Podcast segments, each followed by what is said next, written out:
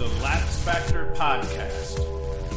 What is up, college lacrosse fans? You're watching the 88th episode of the Lax Factor Lacrosse Podcast. Today is the weekend preview show. We are going to talk about a boatload of lacrosse. We're going to talk Villanova at Penn, Georgetown at Towson, Hofstra at Ohio State, uh, Stony Brook at Bryant, Denver at Notre Dame, Duke at Loyola, Cuse at Hopkins, Rutgers at Princeton, Albany at Maryland, Yale at Michigan, Penn State at Cornell. That is a lot of lacrosse to sneak into this show here. Before I get into it, as always, be sure to like, subscribe, hit the notification bell, and then go to laxfactor.com. You can get yourself some swag, t shirts. We have all sorts of t shirts, and we're building on that every single day. And then a little bit from our sponsor, Sideline Swap, best place by far to buy and sell lacrosse gear, hard to find college gear, pre owned heads, shafts, helmets, and more, up to 70% off. So go to sidelineswap.com or click the link in the description below. So let's dive right into all this crap. We have number 14 Villanova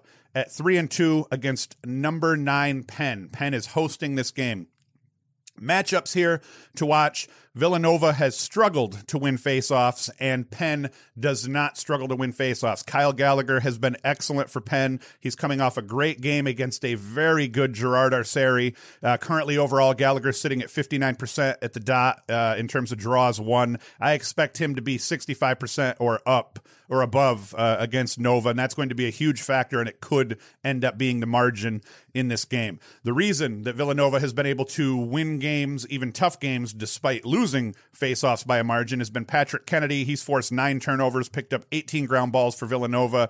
Uh, so uh, against Maryland, he had a, a, goal, four caused turnovers, and four ground balls. So Pen- Kennedy has been really tough for Nova. Uh, Nova on offense, Connor Kirst, thirteen and seven, Keegan Khan eight and nine, so they can score goals. They can they can run with anybody. What it comes down to for them is winning faceoffs and playing solid D as a team. Uh, poor Will Vitone in cage or Will Vitone in cage for um, Villanova, 48% right now, but he has played a tough schedule. I expect him to finish the season in the area 55, 58, maybe even better. 48% through their first five, though, facing Penn State, Yale, Maryland, Hofstra, all teams that can score, and even Delaware can score goals. So uh, Penn is no different. So Vitone, expect for this to be another rough outing for him. Not in the sense that he won't do well. He's going to make some really big saves in this game, but just it's a, Penn is a, a great offensive team. For Penn, Lully's been great, 12 and 9. Dylan Gergar, 9 and 4. And they've got the usual suspects filling out be- below them. And Birkinshaw, like Vitone, has struggled in cage. Birkinshaw sitting at 37% coming into this game. But once again, he's played Penn State, Duke, and Maryland so far. So all teams that could fill it up. But if he wants to hold on to his starting job, this is the game he needs to get himself to 50%. Or I would start to question whether or not he's the guy to uh, fill the void in cage for Penn this season. Uh, the line, we're setting this one uh, Penn by three.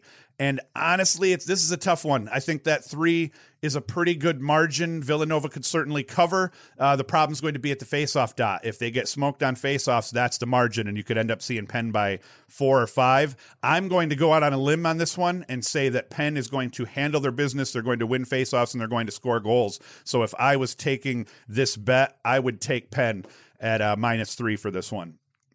Uh, next game quick one georgetown number 12 uh, 5 0 at towson. It's going to be uh, i don't think it's going to be a bloodbath but i think georgetown's going to certainly win by a margin. Carraway 29 points. Watson and clark for georgetown both at 22 they're going to feast against a struggling towson. Uh, mostly like i said towson's defense is tough but when teams can't play offense a la johns hopkins it ends up making their defense struggle as well. Owen mcelroy in cage for georgetown. He's been stopping the ball at a 62% clip. Granted it's been against weak opponents but Towson isn't strong. So we set the line at this one at G Town at five and a half. And I think that's probably a good line. And if I had to pick, I'm taking.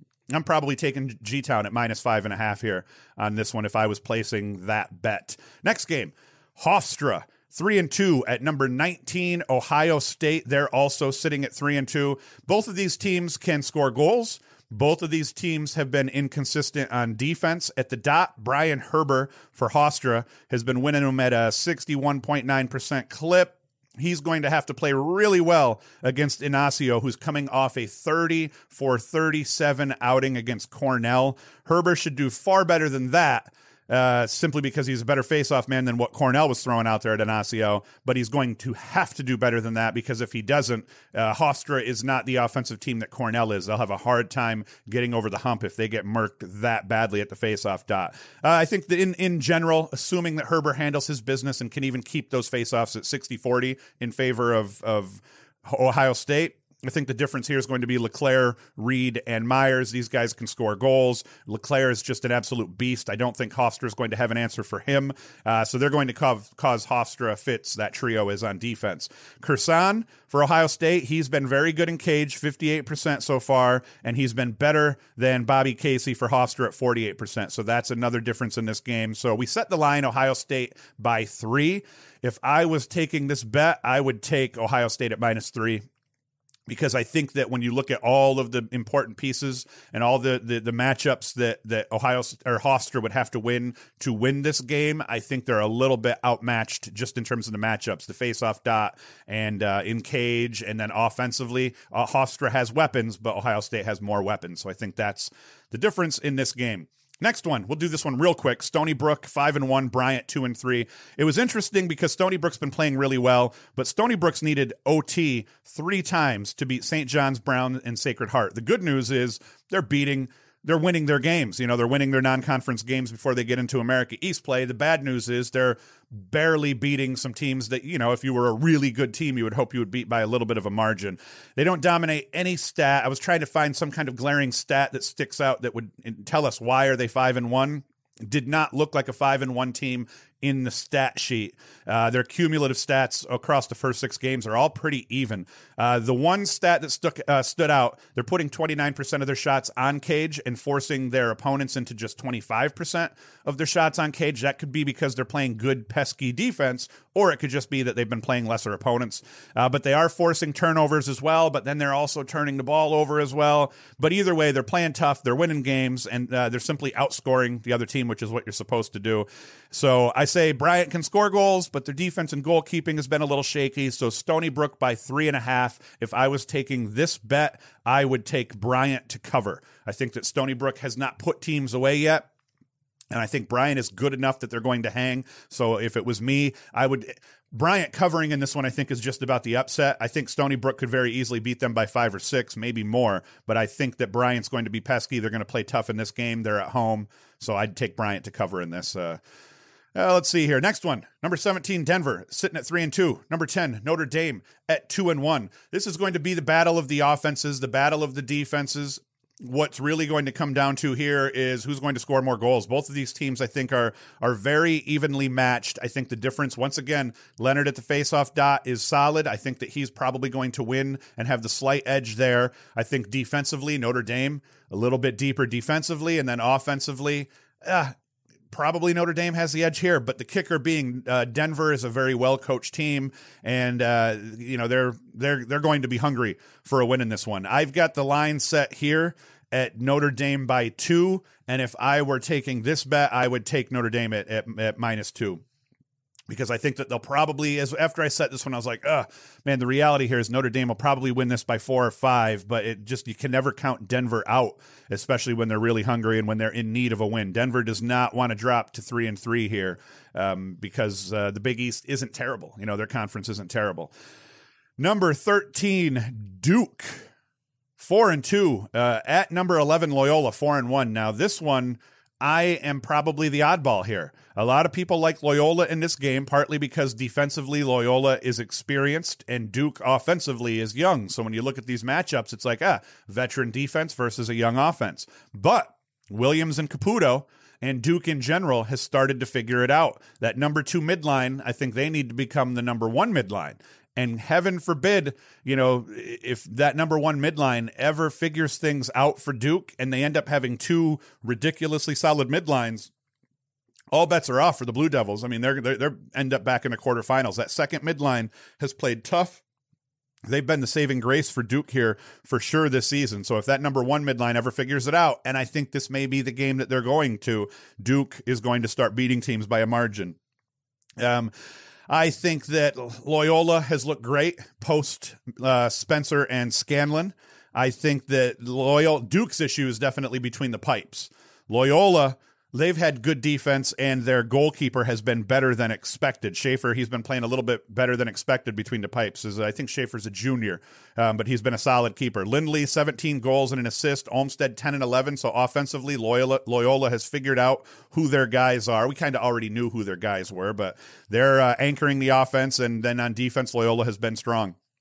I think overall, Loyola has overachieved. Uh, I predicted that they would be a really solid team, but I'm still – Still setting the line for this one at Duke by three and a half, simply because I think Duke is figuring it out. We're once again in March. They're going on the road playing at Loyola, and I'm almost picking this as kind of a trap game for Loyola because Loyola's coming in thinking we've got a shot, maybe even a little bit favored. Duke probably coming in a little bit angry, dropping out of the top 10. They're sitting at four and two. They've played some close games that they didn't want to play. They lost to Air Force. They didn't want to lose that. So I'm thinking an angry Duke beats Loyola by three and a half goals is the line here. If I was taking this bet, I'd take Loyola to cover. I'd take Loyola at plus three and a half all day long. But do not be the least bit surprised to see Duke come out and roll them by four, five, six goals. Next one, and this is a big one this weekend. I say it's a big one because I'm a Cuse fan, but it is a big one for Cuse and Hopkins. Is number one Cuse four and zero oh at Johns Hopkins, sitting at one and three. Now Hopkins is going to have a hard time defending Syracuse. 13 of 17 assisted goals in the UNC game. In the UNC game, they scored 17, 13 of them were assisted. In the Princeton game, they scored 18 goals, 11 of them assisted. So Hopkins, they're having a hard time covering people and they're having a hard time off ball. That is a recipe for disaster on defense. And then couple that with goaltenders that aren't playing well.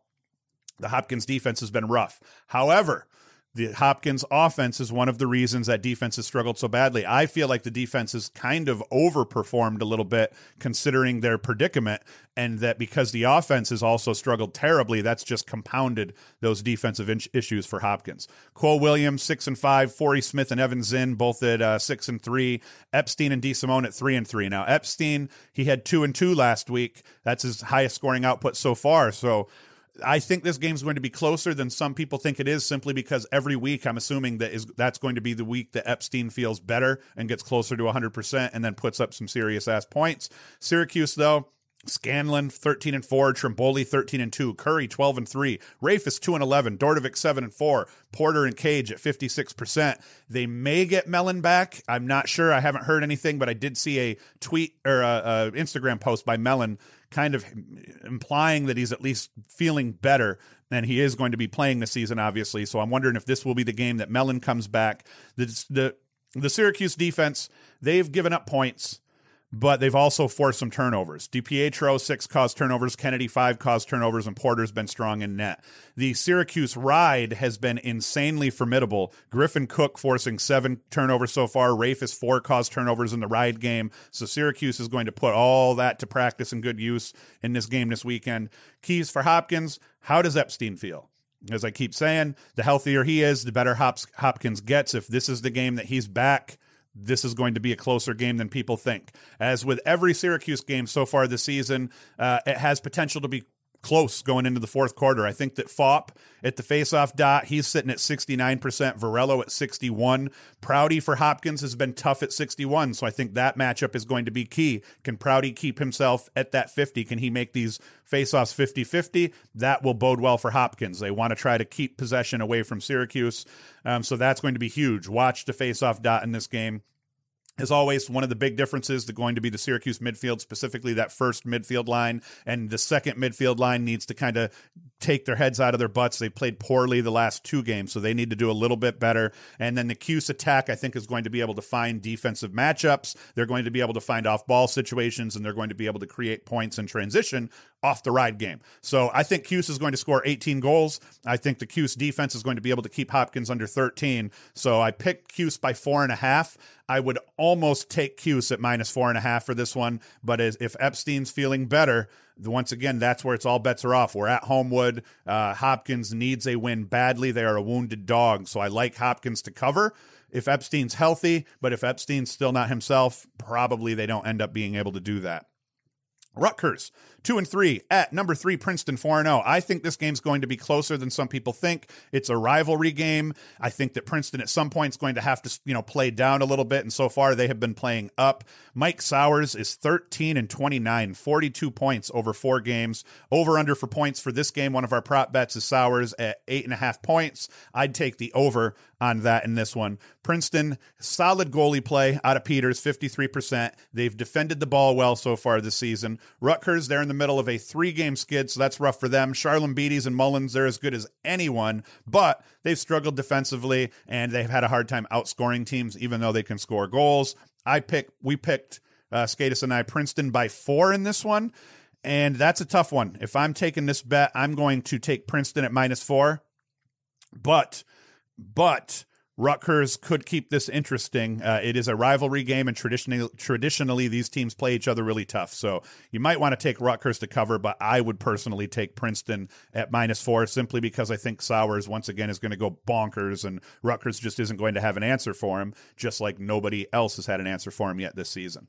Albany, two and two at number seven, Maryland, four and one. Wisnauskas, 28 points, Bernhardt, 23 points, and company. They're going to be too good for Albany overall. Despite Albany seemingly starting to play a little bit better, they're getting better play in their in the cage, they're getting a little bit better play defensively, and Nanticoke is gelling and playing like a monster. Five goals against UMass, five and three against Harvard. I'm delighted to see him playing well like that, letting the game come to him, scoring in opportunities, getting rid of the ball when those doubles come. He's been playing really well the last two games. He's been playing better this season. It's just starting to click in terms of point production for him now.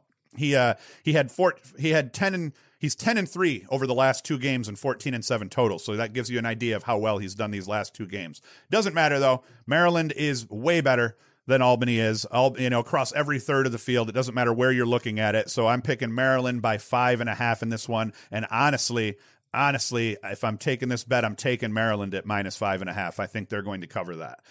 Number five, Yale, two and one at Michigan, three and two.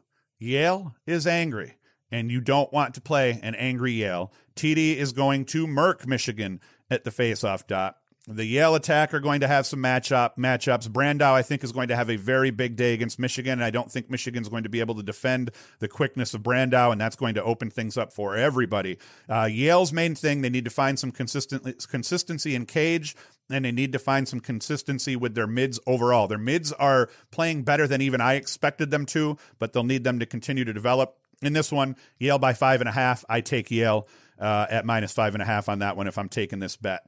Number two, Penn State. This is possibly one of the biggest games of the weekend. Let, hey, let's go out on a limb. Let's call this the game of the week. Penn State at Cornell. Not really at Cornell. They're playing it in North Carolina, but Cornell is listed as the as the home team. They're not playing at North Carolina. They're playing in North or South Carolina or something like that at one of the one of the showcases. So uh, this is going to be a battle, and the difference here, once again, I keep saying it, but this is the truth. The difference is going to be at the face-off dot. Cornell coming off an absolute murking in their face-off game. One of the reasons Cornell had a hard time last year in the Ivy, they couldn't win face-offs. They did not win face-offs last week and got absolutely destroyed by Inacio. And Inacio, a, a top guy, but he is not the top guy. Arceri could potentially do exactly what Inacio did to Cornell. He's that good as well. So if they can't handle the faceoffs and if Arceri murks them in any manner in a similar way to what Inacio did, this game is going to go off the rails for Cornell.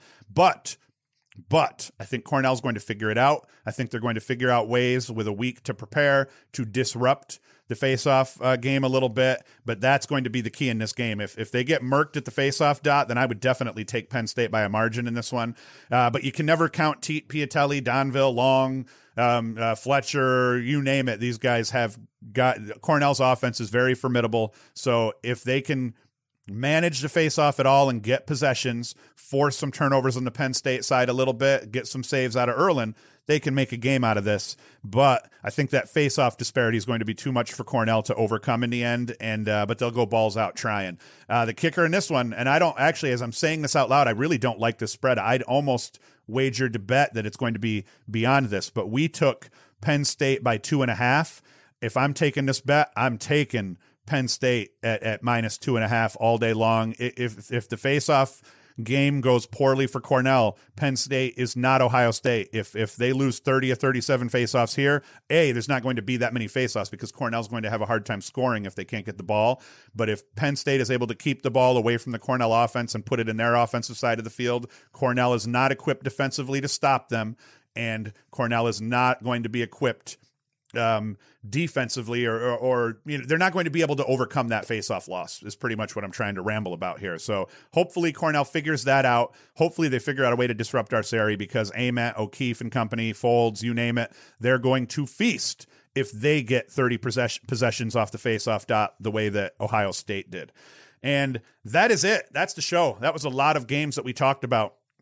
I forget what our other prop bets off are, are. You can go to our Instagram, Facebook, or Twitter pages to to see the full list of all the lines and the prop bets. As always, you can go to laxfactor.com, watch these videos there, buy some swag. We have t-shirts, hats, all sorts of cool lacrosse gear that you can buy there. And then you can visit our sponsor, Sideline Swap, best place to buy and sell lacrosse gear by far. Go to sidelineswap.com or click the link in the description below. As always, continue to share this video, share it, like it, do all of those good things. We will be back over the weekend. We'll probably put a video or two out just talking about random stuff, but come back Monday and Tuesday for our recap shows. And uh, we'll try to be long. What we'll probably do is recap Saturday shows Monday and any uh, Saturday's games Monday and Sunday's games on Tuesday is how it's been working out. So, as always, thank you for watching. Hoost is out.